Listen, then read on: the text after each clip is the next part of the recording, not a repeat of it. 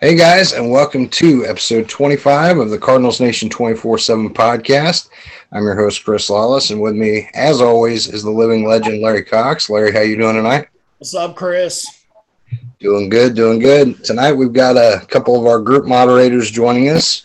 Uh, for the first time, we've got Dustin Duffy. How you doing tonight, Dustin? Doing good, man. Couldn't be better. That's good. It's good. And we've also got returning back. We haven't had him on in a while, but we got Mr. Zach Jen. How you doing tonight? Good. I'm good. Awesome.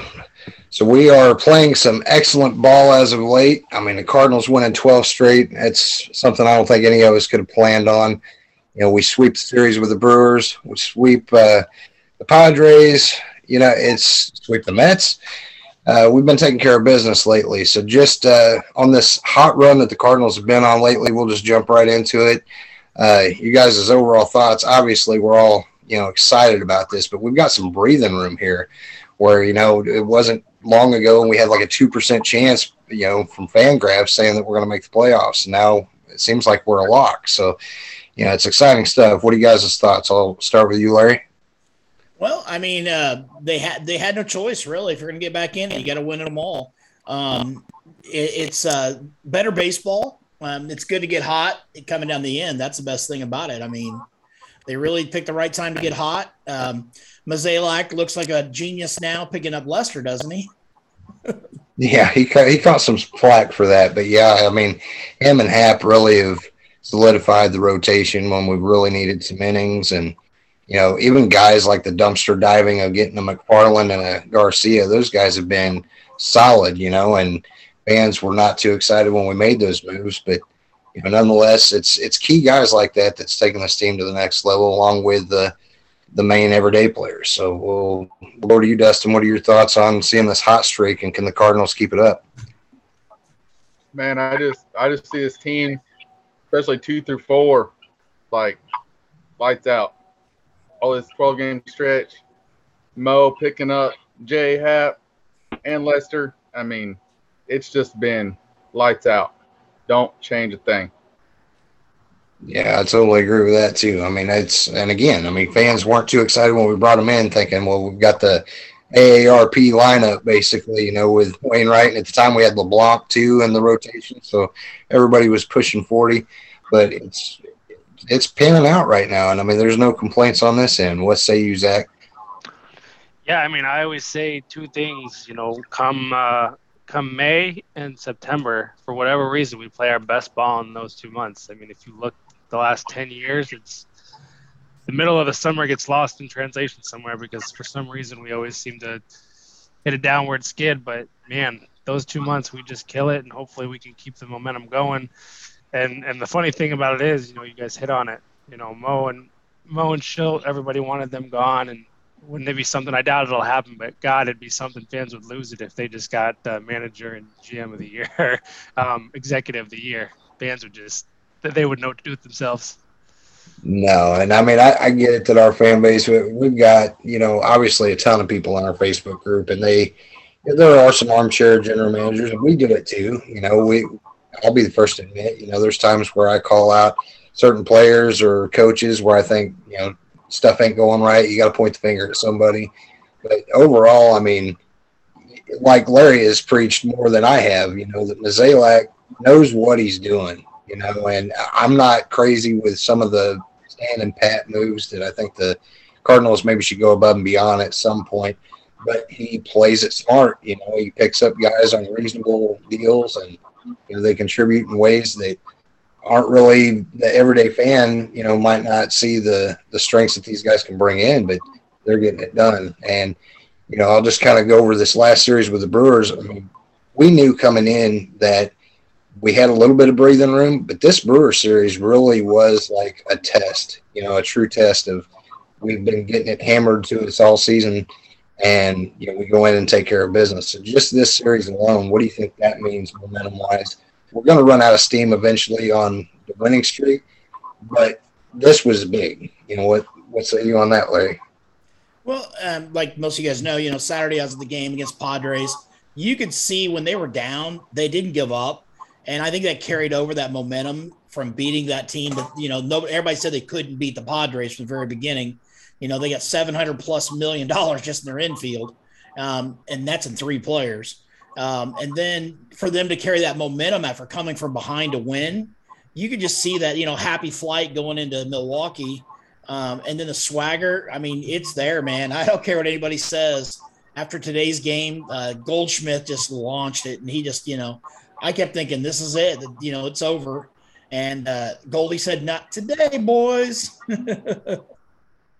yeah, it's it's crazy to think too. And I, I put this out, you know, on the Facebook page and in the group, and it it isn't to take away from the kind gesture that he did, but basically Yelich had got ten thousand tickets for fans to attend the Cardinals versus Brewers game, and you know, just as kind of a little bit of humor I put on there, you know, how about that? He goes out and spends money on ten thousand tickets for fans to watch us sweep their ass. You know how how funny is that? You know, Dustin, what do you think about that?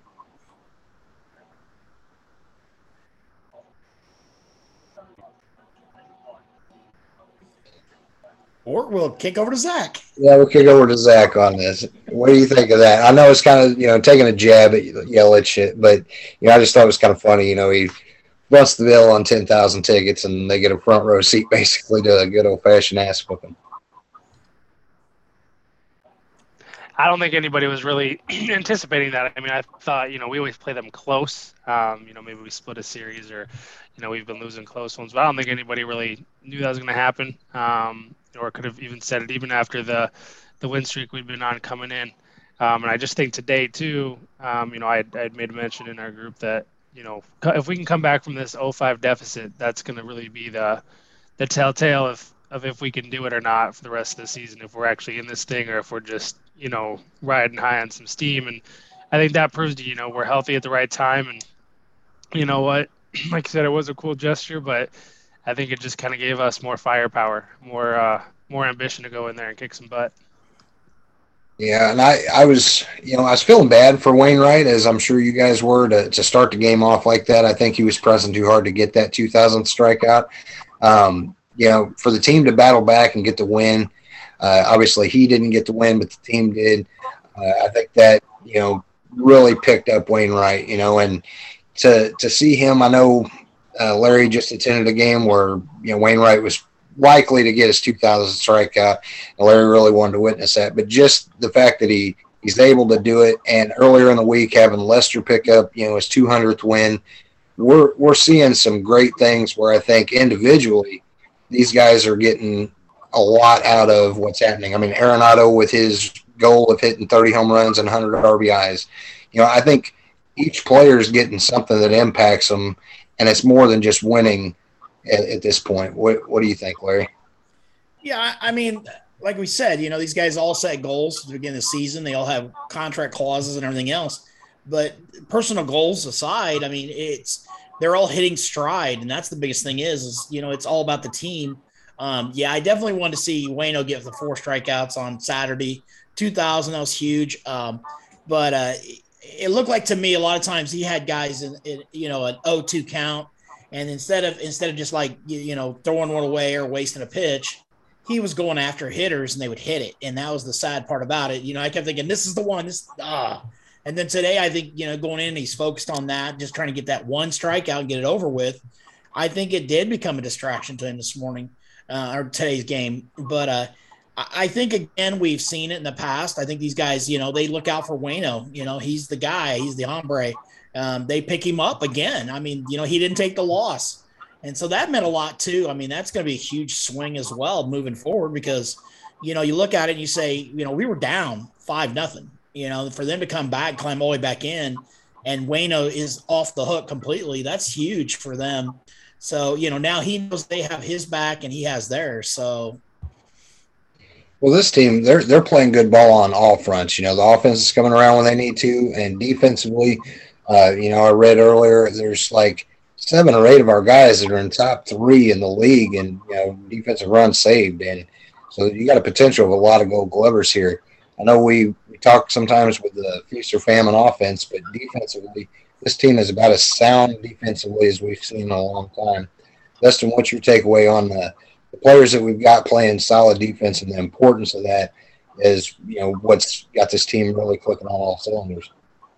Oh man, their defense is just outrageous. I mean, Arenado, you know, last night grabbing that ball and then not even trying to stop himself before hitting that tarp, going all out for it. I mean, that's what it's all about, man. That's what Cardinals defense has always been about. I remember going to the games watching Ozzie Smith. Man, Ozzie Smith, Willie McGee, all them guys. I mean, it's all out all the time. Yeah, it's it's a it's a hustling attitude that the Cardinals have, but I mean these guys, whether it's the young guys like Carlson, uh, plays good defense. Bader and O'Neill, I think, have really came into their own where, you know, offensively they're putting it together. But you know, with O'Neill having a Gold Glove last season, and you know Bader is pretty well as elite as it gets out there. You know, I think that makes the pitcher's job a lot more comfortable knowing they have a defense behind them and they can throw the ball over the plate and you know at least have some confidence that you've got gold glovers on the corners, one behind the plate, and two to three of them in the outfield. I mean, really, there's not much more you can ask for from a pitching standpoint. Zach, I know you're uh, you're big on the team defense, but they've been doing well just uh, running the bases. You know, opportunity. They're taking them, making the most of the opportunities that they're given. What, what say you on that? Yeah, I mean, you know, I had said the other day, you guys all know I'm a big Tommy Edman fan, and he's got what 27 stolen bases, and I feel like he's done that rather quietly. I mean, I don't know the last time that a Cardinal had 30 stolen bases. I mean, it's been nine years since a Cardinal had 100 RBI, so it's probably with that, if not longer, since they had 30 stolen bases. And I I'm probably wrong on that stat, but I mean that that in and of itself, I just feel like if we keep doing that, I mean, you guys got O'Neill, he could be a 30 stolen base guy. Fam, I mean, Fam, obviously not going to be a 30 stolen base guy for the Cardinal.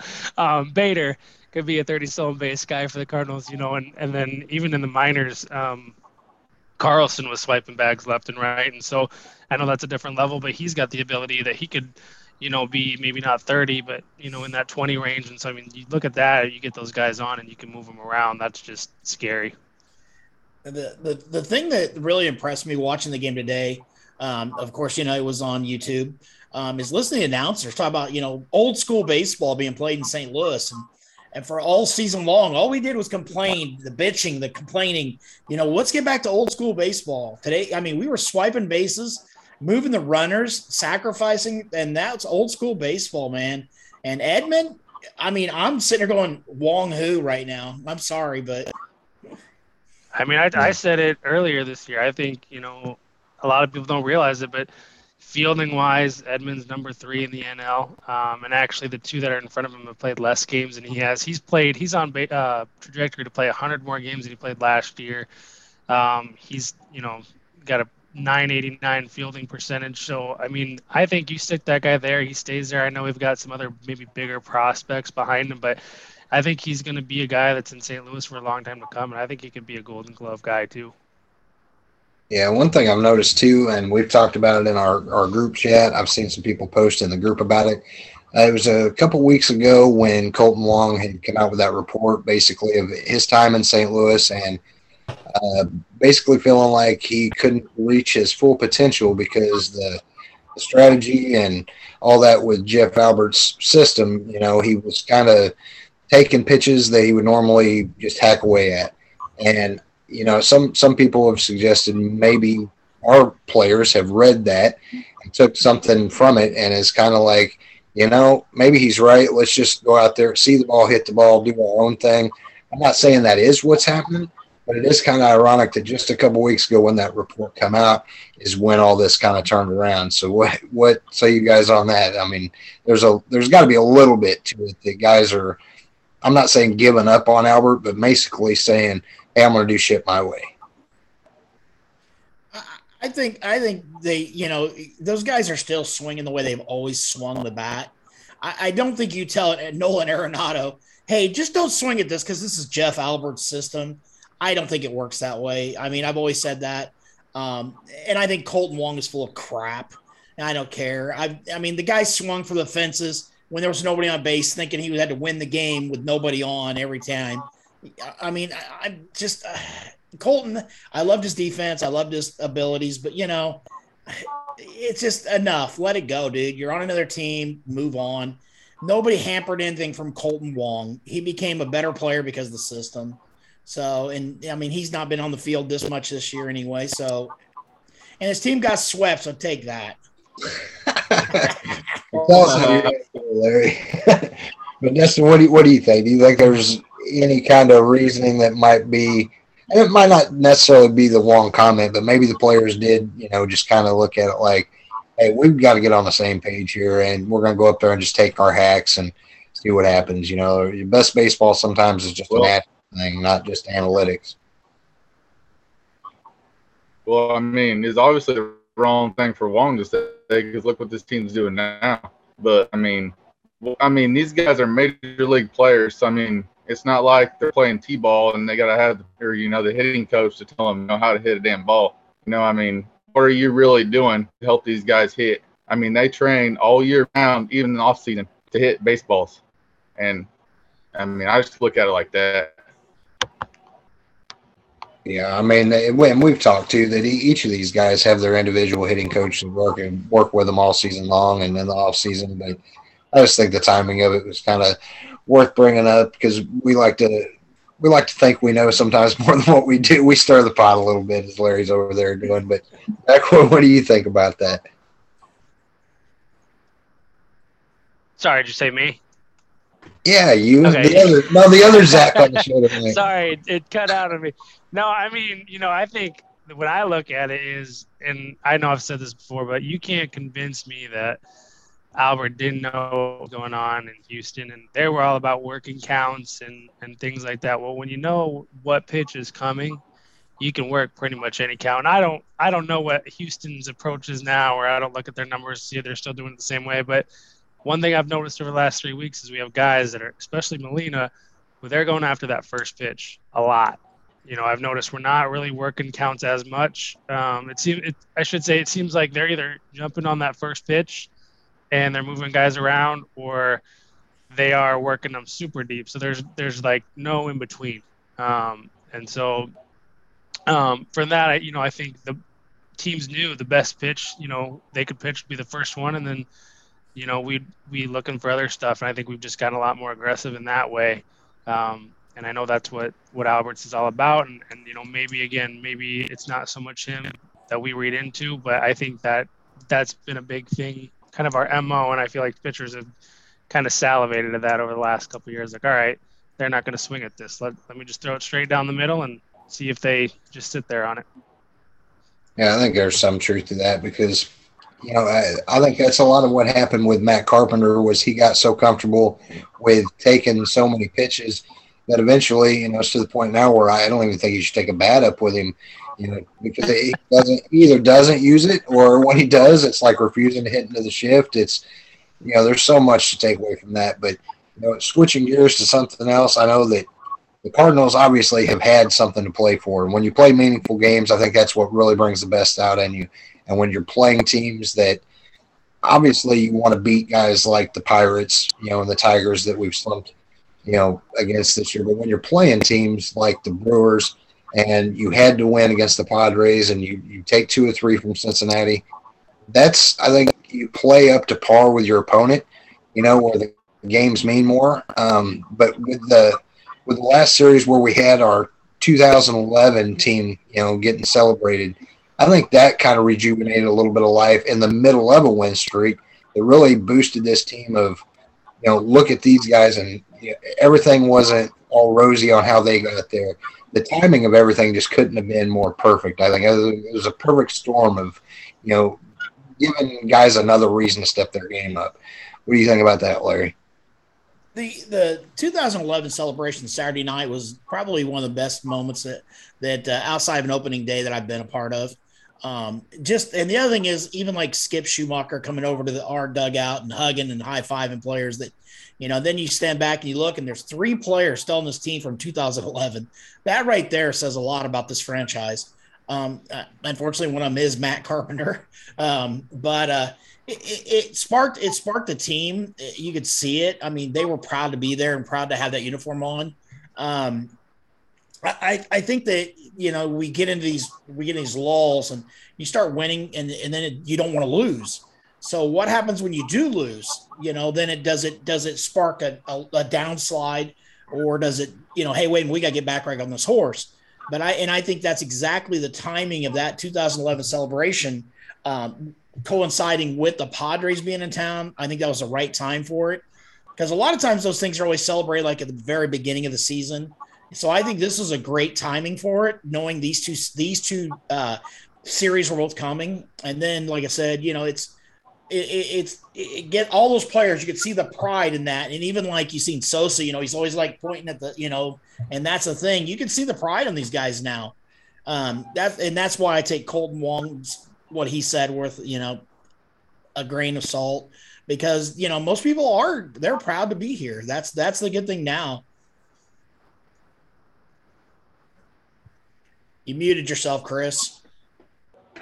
I don't think that Wong's comments was basically, you know, him taking much slight at the team because I think Wong was as proud as anybody to be a Cardinal, and leaving the team, you could tell that it it pained him, you know, and he he was a good Cardinal. You know, I agree with you that he was swinging, you know, to try to hit a five run home run with nobody on base early in his career, but I think he was coming coming into his own a little bit, and maybe he did change his philosophy up to he's not going to take as many pitches, but just seeing, like you said, like seeing the the guys in town, and you get that lift when you see a David Freese and a Chris Carpenter and Matt Holliday. I think everybody could kind of you know go to those guys and you know pick their brain a little bit and get a little pumped up you know before the game.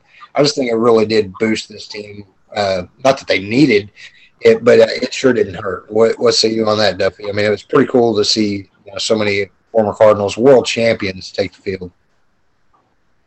Yeah, I actually watched it on YouTube a couple days ago, and man, I see a lot of similarities too between the 2011 and this year's team. I mean, it's not Pujols, but you got Goldschmidt.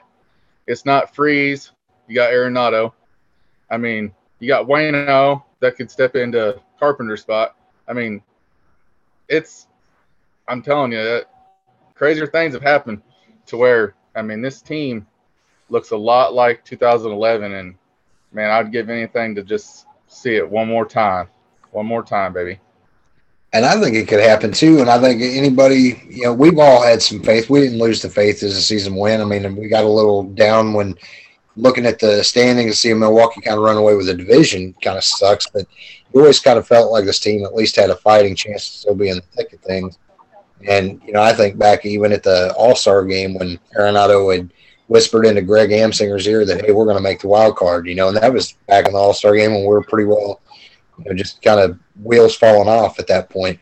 Um, but yeah, it was it's it's fun to see them win, and again, not to just be a dead horse, but to see those legends come back that maybe all of them weren't a household name outside of Cardinals Nation, but you're seeing the Nick Puntos and the you know Larry's favorite Jon Jay. You know, I mean, yeah, I know we'll bring him back next season. Oh, wait a minute, he's diving for a ball somewhere right now. But it was definitely it was cool to see, and you know, just the ones that I mean, everybody come back for it. You know, there was guys that I'm like, hell, they were on the team. I, I barely even remember, but you know, they, they should have. You know, that's a proud moment. You know, what what are some of the, the guys that made that appearance that won that championship team, Zach? That you kind of you saw and was like, damn, you know, they don't quite look the same. For me, it's like Mitchell Boggs. You know, I was kind of like, what the fuck? You know, who is this guy? You know, but he, he looked like you. well, Jason Motte's got the beard that looks like me. That yeah, kind of Motte, blows that my was mind. Yeah, not Boggs. It was Motte. Yeah, no, there's a lot of them that look really different to me, and, and honestly, I'm so bad with like bases to names. I mean, I was obviously able to, you know, remember Freese and Descalso and those guys that were kind of like mainstays, but but really just looking at them, I was sitting there with my wife, and I'm just like, I couldn't tell you who any of those guys are for a select group of them, and then I saw um, Berkman sitting there. I'm like, well, at least I can tell who is. I don't feel like I'm I'm such a bad fan now. And she was like, "You watch every game of the season. How do you not remember who these people are? It's like it's ingrained in you." And I'm like, "Yeah, you know what? People get older. I was like, I'm sure I look a heck of a lot different than I did ten years ago. Thank God. But yeah, no, I there was just a lot of them where I just was like, "Yep, I couldn't tell you who they are."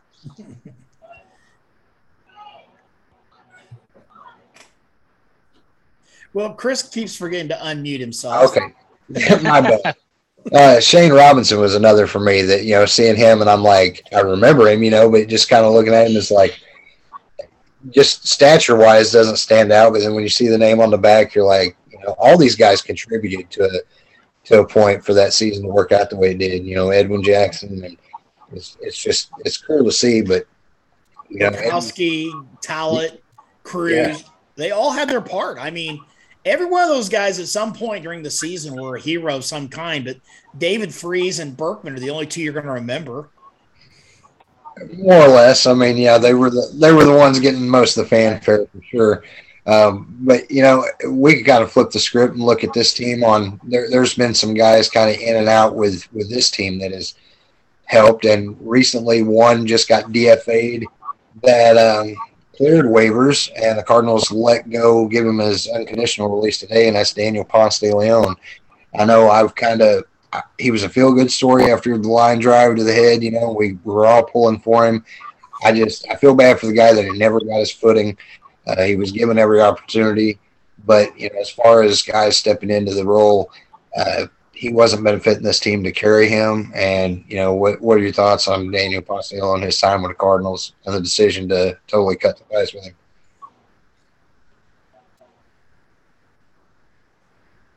Well, What'd I mean, say? Uh, when, there you go. That when they uh, when he came back and made his debut and he and he won and he won hit uh, that game that was amazing. You know, seeing his family there and everything, thinking you know this kid would never play ball again. And I really thought he had overcome a lot of that stuff. But um, I think we all know what ha- I mean. We watched it, him shaking off Yadi repeatedly, and then the argument in the dugout. We knew that was kind of the end of the the beginning of the end for him. Um, again, we also got to remember, you know, you got Hudson that's talking about maybe coming back this next week. You got Flaherty coming back tomorrow.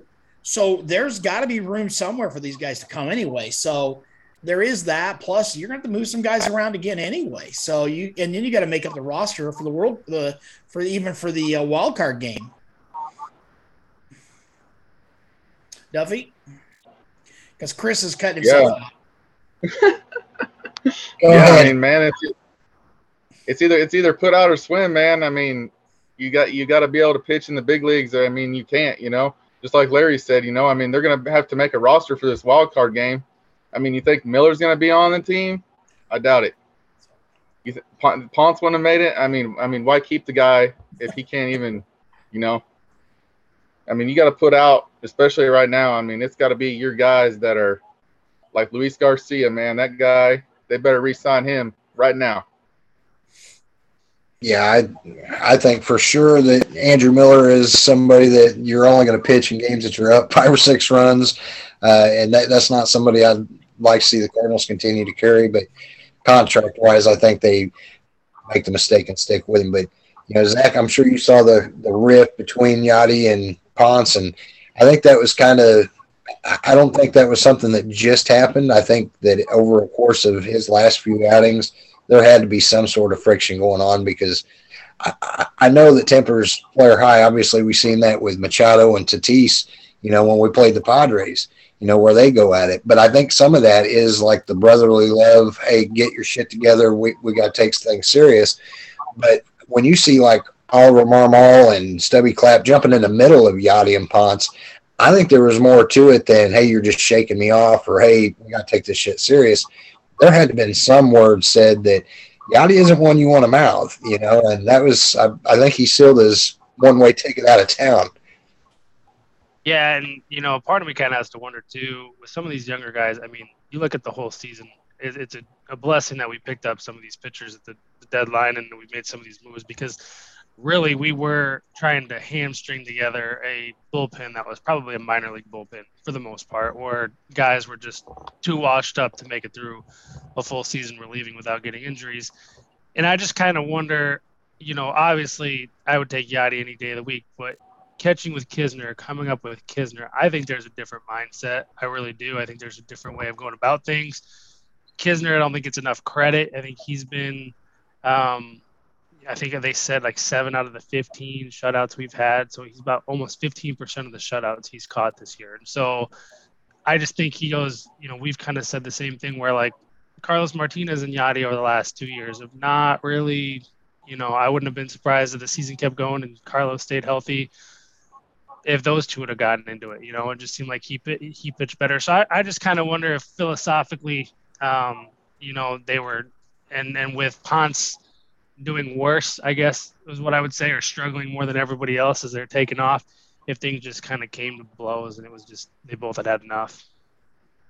Yeah, and the, the same can be said like when when somebody's doing well, and I know Lester always gives props to Yadi and you know Maddux in his post game interviews when he does well that you know he's pitching kind of against how he normally would because he's really had to buy into the system and what they're saying and what they're trying to do, and it's took him a, a few starts to get acclimated. Uh, maybe some some guys like a Carlos or, or like Ponce Leon, they're they're just hell bent on doing things their way and.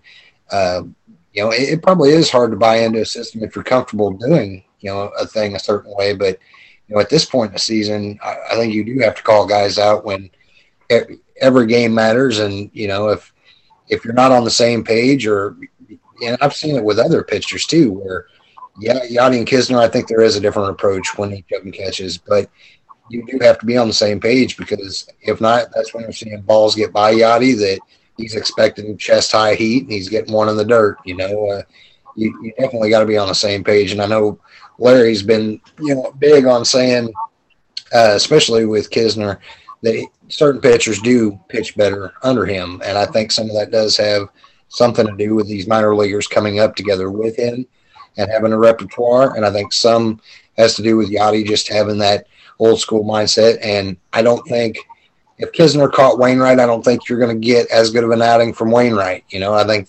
just it's a comfortability type of thing. Well, I, I think you know even with Knizner, I think it's been you know those guys they grew up together, like you said. Now you kind of want to protect their back. You got their back, you know, the whole time. So you're going to block that ball in the dirt if you have to. You're going to do whatever you have to do.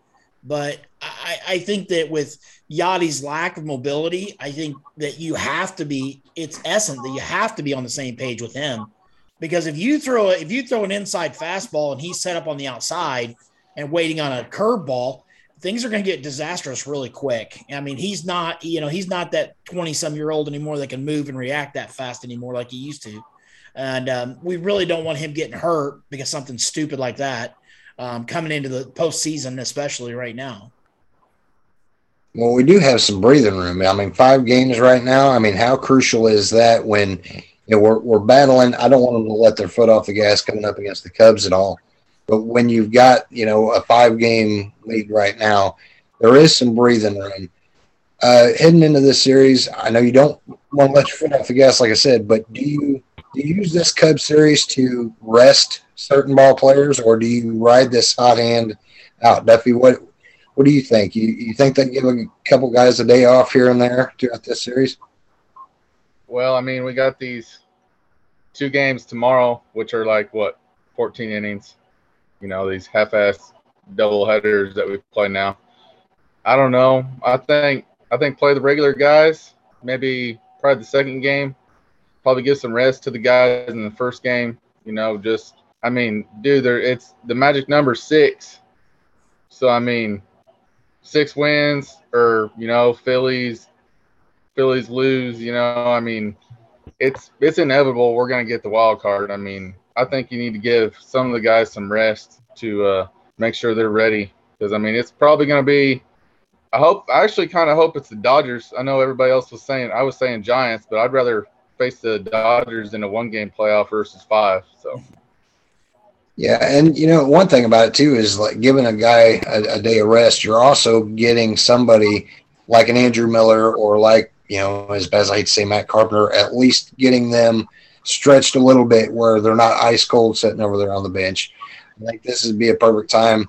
I, I would start my starters tomorrow during game one. Obviously, game two, you're not going to have Yadi catch both games, so Knizner catch. Uh, maybe have DeJong start one of those games just to get those guys some reps because you are going to have to rely on the bench, and our bench is a big weak spot, in my opinion. What are your thoughts on how that pans out, Zach?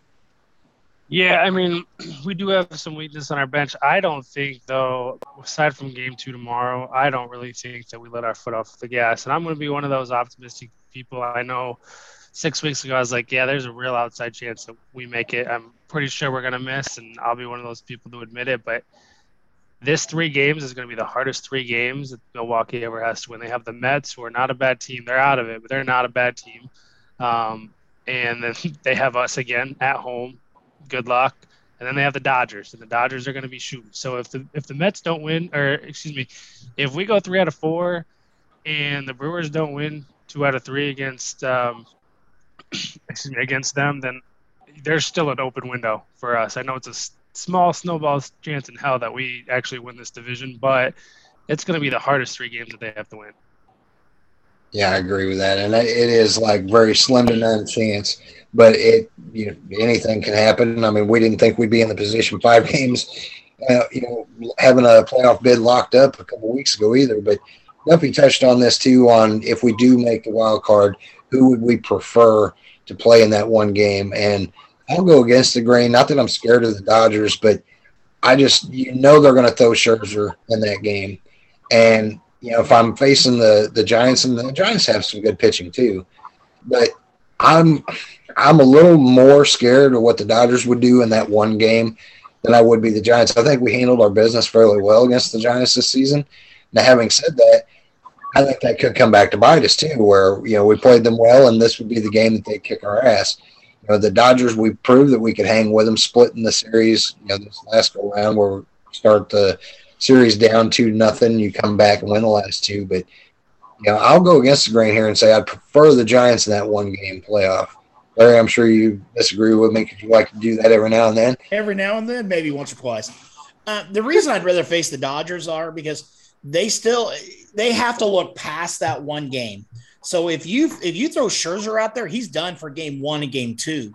So now you're going to go down and you're going to face with with well, they still got Walker Buehler and they still got you know this other guy that's been there, one of a couple Cy Youngs, but um, Urias so, as well. Yeah, I know, but I'm just saying that. So I think with the Cardinals, I mean, we could throw multiple arms in that game and come out better than they could. So that's the differences. And then like the Giants, I, I could see the differences there with facing the Giants. You know, their pitching staff is not as is not as uh, as well honed as ours. I guess is not. They haven't been that experienced much that we have.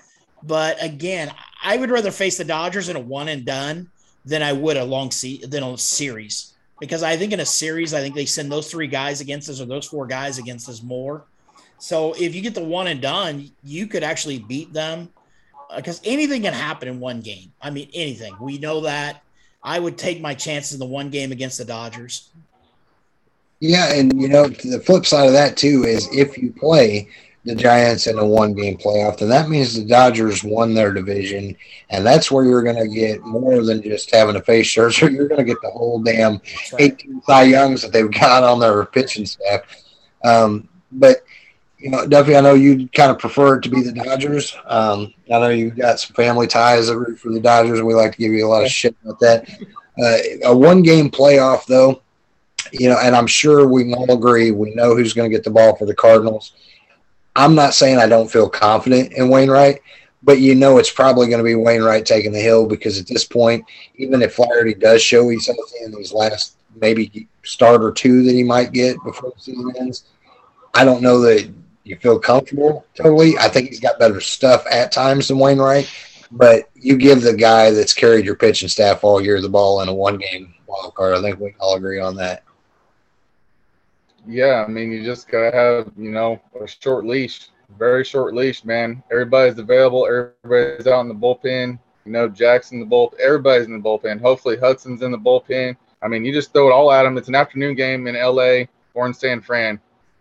I mean, there's to be shadows to deal with. Wayno in that curveball in the shadows. I mean, he ain't Scherzer, but man, I take my chances with Wayno. And I mean, you just you got to go with Wayno there. Yeah, I think it'd be a slap in the face if we didn't go to him because the guy really has carried this whole staff. Um, you know, like you said, I think the shadows will play into it a little bit, but just having having Wainwright that's been your ace, you have to hand him the ball in that situation. Uh, Zach, what do you what do you think on who you prefer and why? Yeah, I don't know. I, I keep my gut tells me the Dodgers, um, and maybe that's just because I just want to see Wayno just stick it to them. Um, but that's just what my gut says. We've had a really good history against them in the playoffs for the most part. Not so much San Francisco. Um, I'm just a big history repeats itself kind of person, and I know every any given day, any given team. But I don't know for whatever reason, everything that says that I mean the Dodgers don't have. I mean, excuse me, the Giants don't have a bad team. I mean, they have a good team, obviously, but like on paper, you look at it, you're like, I mean, I don't look at that lineup and be like, wow, I would have thought they were gonna, you know, lead the division the whole year, not just you know coming into the whole year. They've led that, and so I think you look at that, it just I don't know. I, something tells me I'd rather play the Dodgers um, and get them out. You know, one game is one game again, than have to go against them in a series. The one, the one, the one thing I will disagree with again, I would not start Wayno. In in game sevens or games that have mattered, Wayno's lost. You can that's his history. I'm sorry. The only game that he's really come down to is the closing of the Mets out. Um, if you go back in his history, because I looked at this a couple months ago, because I was wondering this too, how many big games he actually pitched in. He's actually lost more big games than he's won. Um, and so I would look at maybe doing a Flaherty, Hudson, and maybe a Lester or somebody like that. Maybe those three guys in succession. I was thinking uh, Lester, and that's what I was thinking. Do a three three guys and let them come in and pitch. I don't know that. Um, sorry, go ahead, let, And then you let Wayno pitch game one against the Giants. Yeah, I don't know that um, Jack is mature enough. He just hasn't done that well. And correct me if I'm wrong, but I don't think he's done that well at home in LA. That's why I would only I'd only let him go one inning. I'd let him be the opener, and that's what I would do. And I'd throw the I would throw the kitchen sink at him, man. Every they'd get a different pitcher every inning. Yeah, you have to have all hands on deck, especially in that wild card. Now you can't burn everybody on the on the idea that hey, if if we win this game, we don't want our, our entire bullpen, you know, taxed. But you do have to have, I think, a guy warming up or at least playing soft toss the entire game. You know, I mean, you can't afford to be down three or four runs and then be like, okay, we're gonna try to get through this inning and then have somebody warming up. That's that's one of my biggest bugaboos about Shildt. But I, I know that you do manage different in the in the postseason than you do the regular season. So I think that you'd have to take a hard look at that and know that you can you can bring in Reyes early. You can bring in guys like you said. You can start Lester, have Flaherty jump in and still be able to have you know Wainwright and Happ and others you know start the series if, if we win that wild card. Why don't we just make it a moot point and win the damn division? Just let's win every damn game, close it out. Exactly. just make it easy on everybody. It's like the movie Major League, just win well, the. I mean, uh, why not let? I mean, even if it did come down to one game, why not let Reyes start the game? Oh man, I, I would be on board with it, but I mean, I, he's wanting to start next man, season. I'm telling you. yeah, he's one to start next season. I don't know if you go that route this season and be like, "Hey, you want to start? Here you go. Here's your shot." Where, where's Hicks? Is he ready yet? Yeah. well, hell, the guy throwing 104, man. Let's start that game. Matt Carpenter's got a pretty good ERA. There you go. They see he can say he contributed in some way. Yeah, he'll make the roster as a pitcher. There we go. Eephus pitch.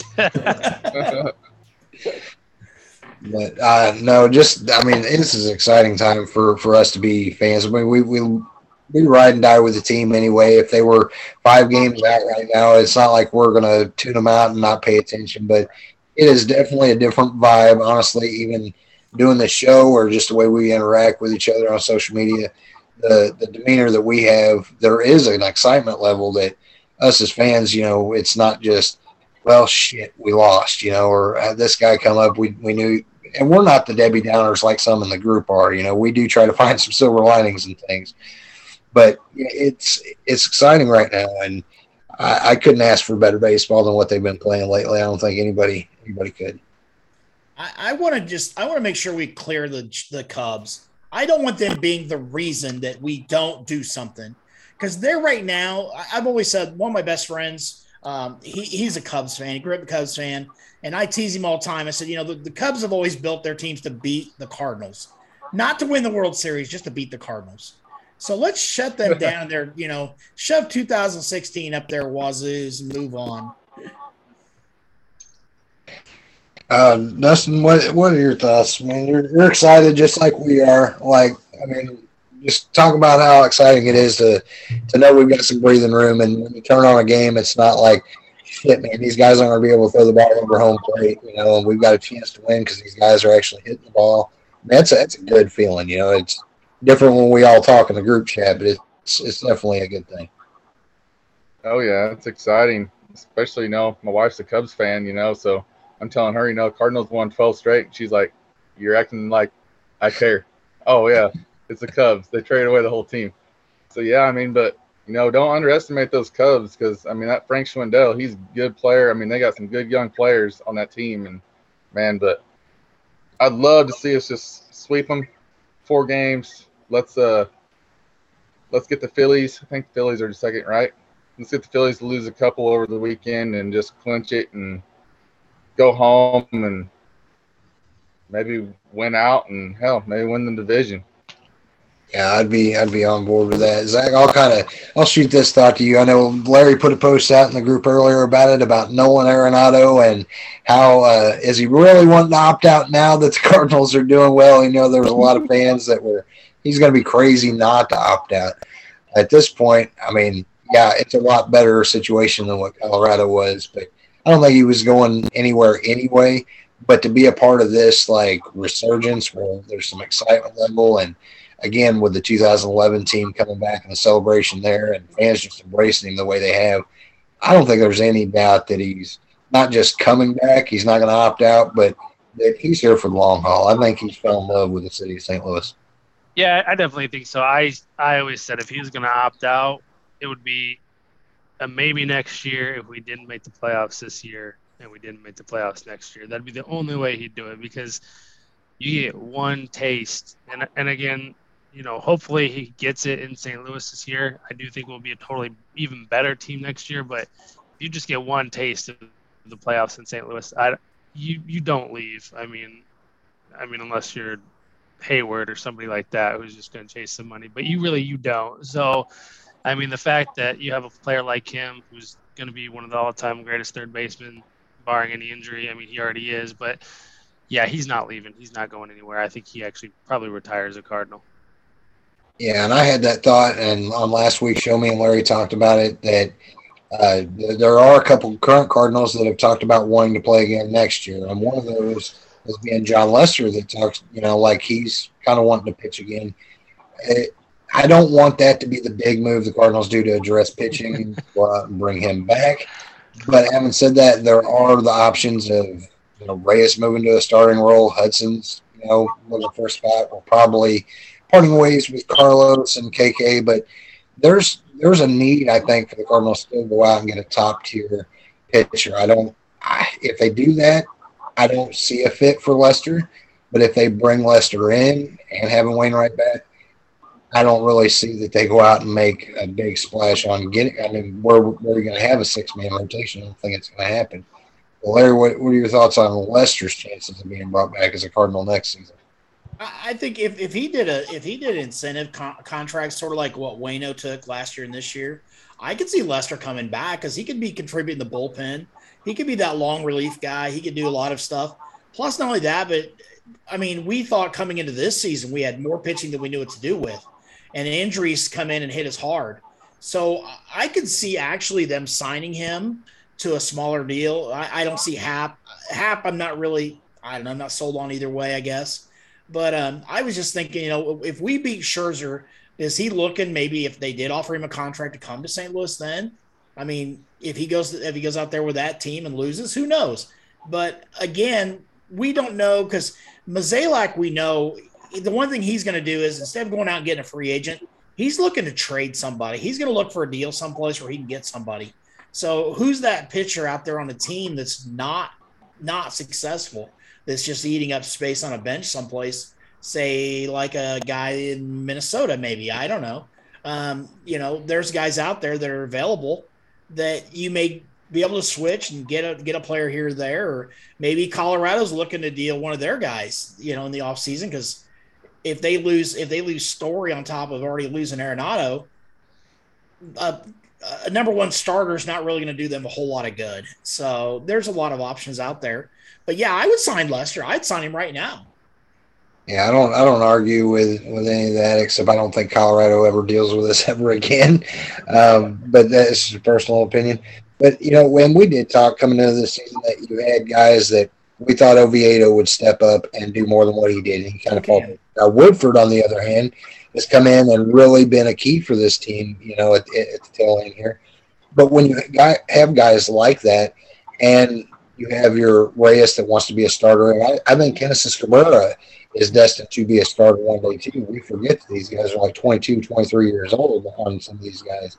And I agree that injuries happen, and, and Lester would be a good fit on having some sort of insurance policy, but I don't know that he wants to be a bullpen. Um, and if you have him, you know, maybe he is that guy that starts the game and gives you three solid, four solid. He's kind of like a, an opener, you know, an aging opener. I don't, I don't know if that's the route they go, but you know, we've talked about in the past that what this team does this offseason will determine a lot. And Mo does like to go via the trade a lot, but the only trade pieces I think that they have right now that they're willing to part with, obviously DeJong, Knizner might be the two that would bring you, you know, somebody that are expendable. Uh, but I see this team with the money coming off the books. I think it's really going to be free agency is how Mo's going to handle it because you've got Carpenter, who is the other player wanting to come back for another year, and I don't think there's any chance in hell that the Cardinals can justify even a invite to spring training. I think would be an insult to fans, and you know that's just my opinion. But what what say you on that, Debbie?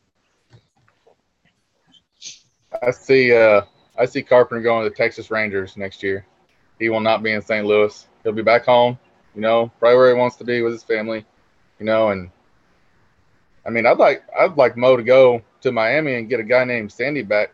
You know, they traded away all those years ago. I mean, that dude is a stud. I mean, legit stud, and he's what 24, 25 years old. I mean, let's not get into the talks of bad trades, but you know, there's a lot there's a lot of young arms out there that I mean, I know he's not a free agent, but hey, we got some guys we could trade and get some value out of now. Yeah, I go along with that. I, I joke with Larry all the time. I think that Carpenter's best bet is he gets a minor league invite from the Royals, and maybe Matheny gets a hard on on a feel good story on, and we'll give you a chance. But there is no chance, a zero percent chance that we can bring Carpenter back. I mean, there's just not. Even with the the DH supposedly coming to the National League next year, and we we could discuss and debate on who we think takes that spot too.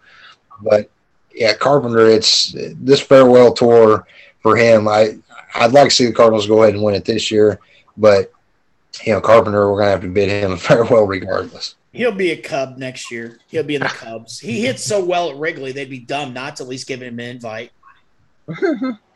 I mean, he hits the ball extremely well at Wrigley, so why wouldn't they? Well, because they've already got a former Cardinal third baseman and Patrick Wisdom, that's a 30 year old rookie that's tearing over He off the can play ball. second base. He Yeah, but we're gonna have first the base. DH. You know, we're gonna have the DH. It's not gonna matter. Oh yeah, that's right. but there is a, a key word in designated hitter. You actually have to be a hitter, and I don't think Matt Carpenter fits that description anymore. Just put him out there when the wind's blowing. He can just That's stick his bat out, and there you go. It's it's wild, but no, I mean, is there? I don't don't want to take over the whole show with just kind of throwing out topics, but I mean, is there stuff you guys want to you know discuss? Not necessarily final thoughts on you know the the week that was, and actually this whole twelve game you know win streak. Is there anything you guys want to wrap it up talking about? I never Cool. seen this kind of stretch of baseball in my life. 1982 is the last time they won 12 in a row. So And it look might what be happened. Another. Yeah, look what happened. Came down to playing the the Brewers. Brewers. Yeah. Yeah, I think the Brewers are done. I think you know we've talked about it too. They fizzle out every time this year. I mean, they do got some just studs in that that bullpen and that rotation. I mean, they talked about it earlier how they're doing things with their their pitchers at the lower level that no other team is really doing. Um, they call it like a pitching academy. Um, I remember one one game they were talking about that and um, all the things they're doing. I think you know we could really take something from that. A lot of teams could, um, but you know, I think again for whatever reason they're just they're fizzling out, and this this series, I mean, four games, losing four games, is a big blow, no matter when you do it. Um, doing it to the same team in convincing fashion. I mean, today, yeah, they got out, but they gave up seven, you know, unanswered runs. I just think they they're running out of gas, and I think they're going to go into it. You know, maybe they win the division, but they're going to limp in. I, I always say with sabermetrics, they're great during the regular season, but when the when the it, it's on the line, you got to throw it out. It becomes heart, it becomes IQ, baseball IQ. And those guys today, I even mentioned you guys during the game. I said every time that the announcers would say how great their relief pitchers were, they'd walk somebody. And so that was when the pressure was on. And that's I've said that when I did the actually I had the Brewers for the preseason analysis for this for this group. And I said the Brewers fold under pressure. They have done it time and time again over the course of the year. Craig Counsell is an awesome manager when it comes to the X's and O's of a game in a regular season game, but I think he's he can only do so much maneuvering with those players, and that's it. And you've got Yelich over there. I mean, he got that big payday. The injuries have happened. He's not the player he was. I'm sorry, he's just not. And I mean, like the guy, the kid Taylor today that hit the home runs, that was a fluke. I mean, that kid off the bench, you know, that was not his norm. So they got five runs from a kid that they normally wouldn't get. And would he even make the roster coming into postseason? I don't know. So, and then you got, I mean, when, uh, what's his name? The, uh, their pinch hitter came up tonight. I'm thinking he looked like a beer league Vol- Volderbach or whatever his name is. He looks like a freaking beer league softball player, man. I'm thinking I've got a job next year. I'm smaller than he is. But um, I don't know. Like I said, I, I think the Cardinals, I mean, they they walk like baseball players, they talk like baseball players, they act like baseball players. And I think that's made a big difference in this last 12 games. Well, I think it messes with team psyche too. That the Cardinals have, you know, they're obviously a team that's always in contention. I don't think any team, when they come to play against us, they're thinking this is an easy team. I mean, even when we're playing a bad stretch, best uh, bad stretch of baseball, they know they got to bring their A game to compete with us. But when you're playing a team like the Padres, that totally, you know, the wheels came off. I mean, the Padres were they were faltering anyway, but it was like we gutted them. You know, it was kind of like they have no shot in their confidence level at all. I think this is what did it for the Brewers too. I think we knocked them down such a peg with this sweep that I don't think they rebound from it. You know, they might pick up a, a win or two the rest of the season, but I think this really hits hard for them. So do you do you think that the taking of the glove is going to come into they're going to start that's going to make the, the headlines everything when they took the pictures of the glove today? Do you think that really is you know got into his psyche or whatever you want to say? But well, not not not that per se, but just us kicking their ass, you know, for the, for the series. But yeah, I mean that that might play into it a little bit too. But just just these teams that are on the bubble, you know, where it's like the Reds were kind of I'm not going to say gloating, but when you have Joey Votto that kind of runs his mouth a little bit, Castellanos had run his mouth, you know, you know earlier in the season on things, and it's like shit, here come the Cardinals, you know, and then we go in, we take care of the Mets, you know, and then you come in and the Padres, it was like they have a damn tough team. We'd be ignorant to think that the Padres don't have a, a stacked team. And we go in and it's like we just suck the air out of there's no life left in them. And again, with the Brewers, you know, they they're coasting right now. Yeah, they know they have the division pretty well locked up. But to go in, they did not want to lose this series, let alone get swept. And to get done in Milwaukee, I think, is a blow to them, especially with the teams that they have coming up. Oh yeah, they they wanted they wanted to clinch. They wanted to clinch on the, uh, this four game series. There's no doubt about it. And you know, Yelich buying those tickets and stuff. I mean, that just I think you expose them. I really do. I think you expose their offense. Their offense is very abysmal right now. Yelich looks horrible. I mean, they had what one good start from the starting pitchers. I think in the four game series that we won two to one. But I mean, other than that, I mean, I think I think they're done. They'll lose first round. Zach, any final thoughts from you on? I mean, I'm sure next week we'll hop back on here and be talking about the Cardinals have clinched their wild card spot, but you know, just final thoughts on the way everything has went down and the show in general here. Man, it's exciting. I'm glad we're playing meaningful baseball in September. Um, looking like it's going to be another red October, and you know, all it takes is a chip and a chair. You get in, anything can happen. Love Definitely. the poker reference. Larry, you got any final words you want to share with the loyal fan base that tunes in and listens to our Gib Gab all hour long here? Um, the one thing I will say is that you know, as this season's progressed, our our group of people that have followed us has grown um, a lot. I mean, it's really Chris and I watch the numbers um, for this for us as podcasters, and just doing this for the fun of the game because we enjoy it. Um, we always say, you know, we're no experts; it's our opinions. But everybody tunes in and they listen and they give comments back, and and it's been pretty positive. And I've really enjoyed it this year and I look for a lot more of these over the even after the season's over and we won the World Series. Um, I still look for a lot more of these, and to have Zach and Dustin both come on with us, that was great tonight as well. We always like to having the the other moderators and admins from the group come on. Um, so yeah, I, have enjoyed this season so far. Um, the cardiac kids are here. Let's keep it rolling.